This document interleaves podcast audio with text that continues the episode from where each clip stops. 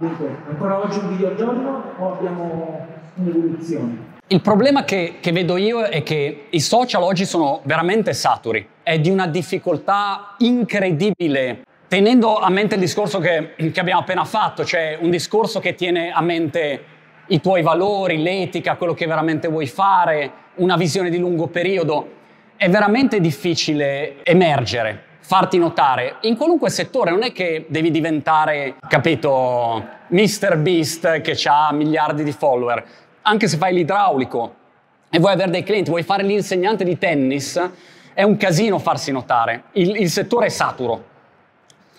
Una strada che hai è quella quantitativa. Se prendo TikTok è diverso se fai un, un, un post al giorno o quattro o sei. Quantitativamente hai il vantaggio che prima o poi ci azzecchi un contenuto carino se ne posti uno al mese è un casino. Quindi questo è un aspetto interessante. Il secondo aspetto è che la quantità rispetto alla qualità la puoi controllare. Io la qualità non la posso controllare, non faccio un video, non ti posso dire prima se va bene o meno. A volte ho fatto video che ho pensato, ah, questo è un gran video, non ha mai visto nessuno, non era interessante. Altre volte video che, che pensavo, wow, questo è un gran video, oppure pensavo è un pessimo video, invece ha funzionato. Per cui la quantità almeno la puoi controllare. Puoi decidere di dire, ok, io metto fuori uh, 4 TikTok al giorno, 4 contenuti su Instagram.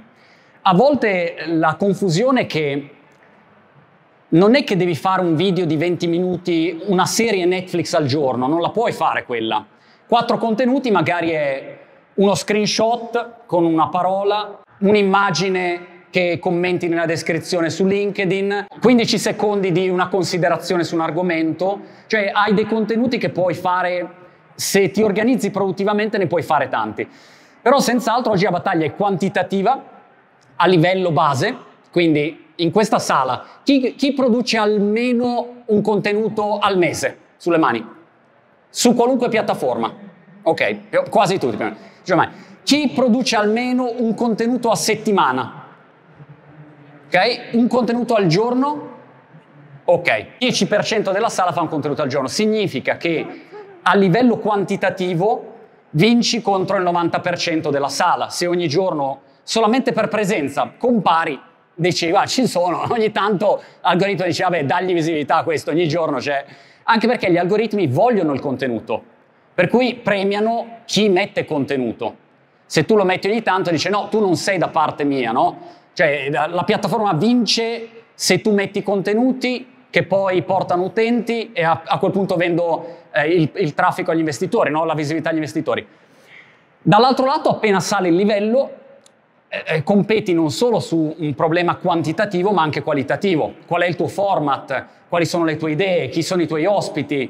Se io, non so, intervisto Matthew McConaughey, è diverso rispetto a intervistare un'altra persona che non ha quel livello di visibilità, i numeri e l'interesse è diverso. E allora lì entri in un contesto che è molto creativo, di talento e di capacità, come in tutti i settori.